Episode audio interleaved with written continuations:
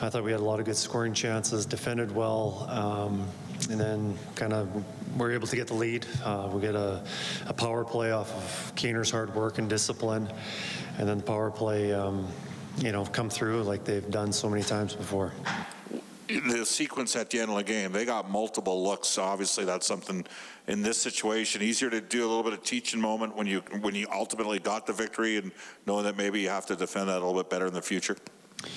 Yeah, we're going to talk about um, our five on six play a little bit tomorrow. Um, you know, something that we have not discussed since I've been here, and um, whether I'm here for a long time or throughout the season, whatever, you always have to return and readdress things. And I think tomorrow is a good time to do it. Um, we've had a lot of five on six play lately, so we've got a lot of video to look at and teaching clips, and we just want to sharpen that up. And especially with teams pulling their goalie so much earlier now that you might, yeah, obviously have to get ready for one, two lines, but now it's three and possibly four. power play, I, I realize you weren't here in the Tyson, Tyson Barrie was running it, but there was a time when this power play scored from the edges and Draisaitl and McDavid came off the other edge. Uh, we keep hearing how it's being defended differently and probably it needs more point shots to get pucks to the net. Are you seeing that and does that make you appreciate having a guy like Bouchard at the top? Every good power play, you need threats. You, where the, wherever those threats are, net front, um, on the flanks, at the point, um, it does help having him with his shot, uh, being able to, because obviously teams pre-scout and you, every team's no, not different. They want to take away the the dangerous areas. And when you have enough guys that are dangerous who make plays and can score goals, then you're vulnerable to something. And you know, tonight we capitalized on Bouch's um, shot. But, uh, you know, the last um, week or maybe two weeks, we've seen a lot of goals generated from his shot. Do you, what's the, what's the most valuable thing about a shot? The sheer velocity or the fact that he's pretty good at placing it as well? It has to get through. That's the um, ultimate place. Um, you know, I saw that shot was 97 miles an hour. That doesn't hurt.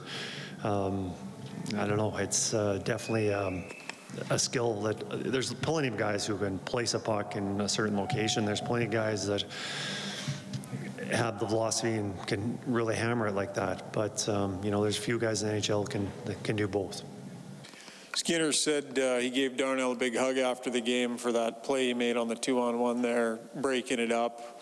Just maybe a thought on what you've seen from Nurse in some big moments here, coming up with some big plays, and overall his defending. I think he's been playing really well for the last couple weeks. Um, definitely through this uh, the winning streak, he's making so many key plays. And I can think about the uh, penalty kill, having a bunch of clears, um, winning battles, and then getting the puck out. And probably the highlight was that two-on-one slide and breaking up the play there. Um, but uh, Skinner should also take a lot of credit too because he came up with some pretty big plays tonight too. Um, I know two huge saves in the last uh, probably four or five minutes. Chris, were you concerned that Kane might get a penalty on Brodin from the hit from behind, and instead you got a power play? I don't think so. He's right against the boards. Um, he hit him hard and he went down, but um, you know, in my opinion, and obviously, I, the opposition probably has a, a, different perspective on that, but I, I don't know. I didn't think so. We've seen the, the wins are piling up here, and, it, and in talking to the players, it seems like the it's a you know the pressure's coming off a little bit here in terms of how acute it was before. What are you seeing in kind of the demeanor and temperament of your team as as you're winning these games? Uh, very businesslike. Um, I think guys feel good about themselves, but there's not any complacency. Um, they know that we have a huge hole to get out of.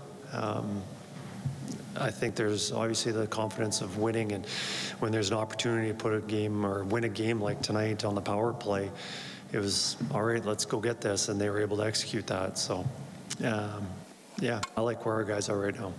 Chris, when Fleury's playing as well as he did in the first period, you're only up one, and then one minute into the second, you're down a goal. Are you thinking, well, that doesn't look real good? We've controlled the game and we're behind.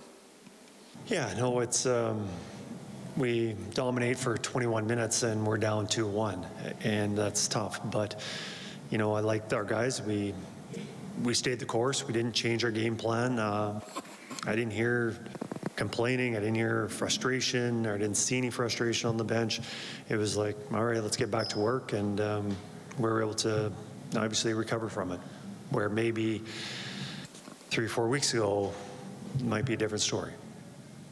This one's from Cam, um, asking about being one game away from 500 and if that, you know, is a, can be a meaningful mark for your team. Um, definitely, I think there's some um, baselines that your team wants to hit, and um, you know when we hit that, that'll be good. But I think the ultimate goal is seeing ourselves in that playoff picture, and you know we're chasing those wild card teams right now. I think that's the um, probably that's when we'll feel good about what we've accomplished right now.